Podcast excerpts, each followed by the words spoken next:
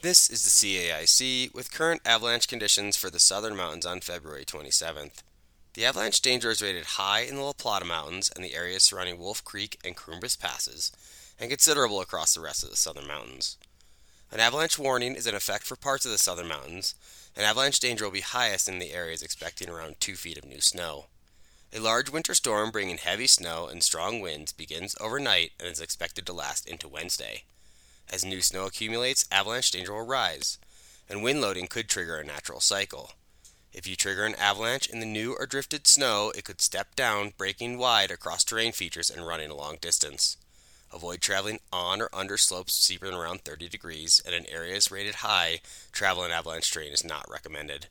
For the full forecast, visit colorado.gov/avalanche.